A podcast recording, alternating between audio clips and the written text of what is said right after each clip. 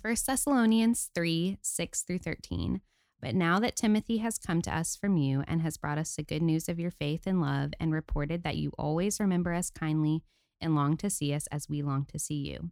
For this reason, brothers, in all our dis- distress and affliction, we have been comforted about you through your faith. For now we live if you are standing fast in the Lord. For what thanksgiving can we return to God for you, for all the joy that we feel for your sake before our God, as we pray most earnestly night and day that we may see you face to face and supply what is lacking in your faith. Now may our God and Father Himself and our Lord Jesus direct our way to you, and may the Lord make you increase and abound in love for one another and for all as we do for you, so that He may establish your hearts blameless in holiness before our God and Father at the coming of our Lord Jesus with all His saints. This is the word of the Lord. Thanks be to God.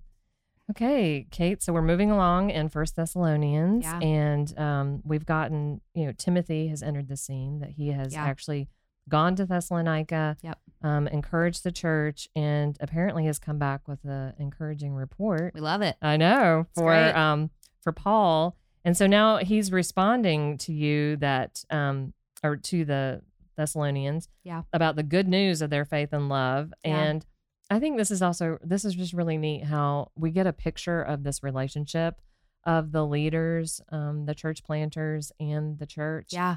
because he says uh, that you always remember us kindly and long to see us, and we long to see you. Yeah. But there's just such like a friendship there, and I I just I love this. I wish this was I. I think we're doing this at Christ Covenant. Like we're we're we don't have this kind of hierarchy where there's like a lot of separation from the leadership and Yeah. the people. Um, but like just how important it is for the uh, us as a church to to encourage and to support our leaders because you can just hear i mean you think about where paul where he's been in prison and beaten and Yeah. he's just he's pouring out his life Yeah.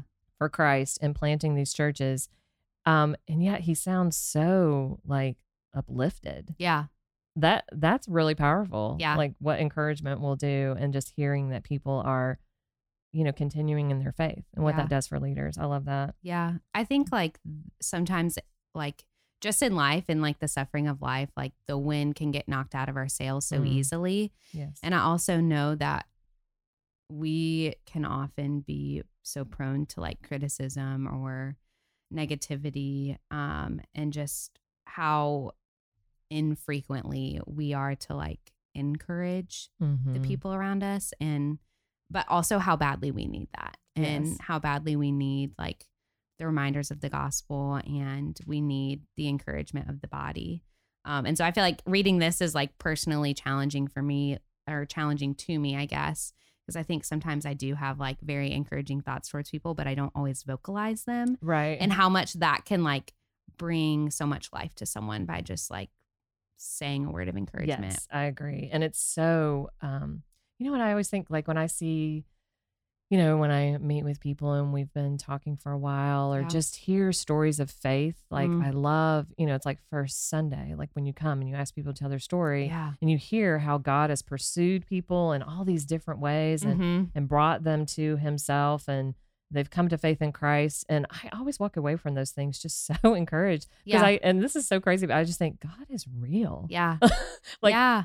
Of course I know that. I've staked my life on it. Right. Um but also we need to we need to know it more. It's like we just can't get enough of that. Yeah. Um these stories of faith and that is what you see Paul is just so encouraged by the the that their faith is alive and Yeah. that it's real and Yeah. that they're persevering and that they're Yeah. clinging um to Christ and loving one another and loving him. So Yeah. I think the other thing that just kind of stuck out for me is just then also Paul's heart Mm-hmm. for what he really wants for them and that he and Silas and the others they just pray most earnestly night and day Mm. um that they'll see them face to face but also Yeah. supply what is lacking like they just want to keep they just want people to keep growing in faith and Yeah. they want to be a part of that and that they pray Yeah. so earnestly Yeah. They're so committed like to the work of the ministry that God has called them to in um like you said Jennifer where it says um where is it as we pray most earnestly night and day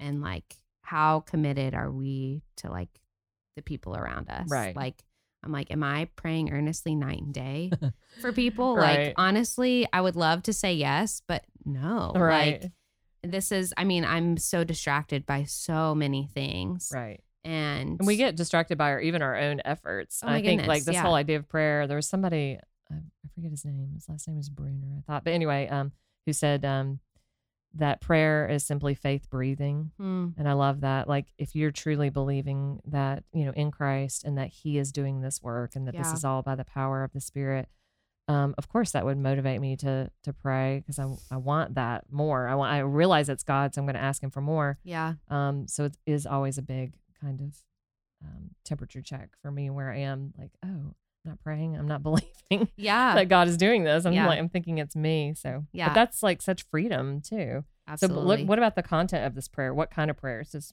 Paul pray? So, um, he's praying about like their spiritual well being. Mm. He's not necessarily praying for a circumstantial change, and uh, not to say that you he doesn't care about that and that we don't like you know ask for God to intervene, but he is so concerned with the eternal. Mm. Um, and I think that is beautiful. I think I, I'm often not as consumed with Right. that, we you pray a lot about circumstances. Um, we, and you think these people are in dire circumstances. I mean, their lives are in, in danger. yeah Um, from following Christ, and yet Paul doesn't pray that that would change. right He prays that they would uh, love each other more and that Yeah. they would become holy. holy yeah Yeah, I even love the way he says it. Somebody actually I had a woman, a mature woman in the faith, tell point out to me one time how many times um, Paul and the other apostles will say, "May God grant you this," instead of just being like, "I'm praying for you," or like mm-hmm. you know, um, praying that God blesses you. I mean, that's not a bad thing to say, Yeah. but to literally just pronounce something that God would want for people in their lives, and I'm like,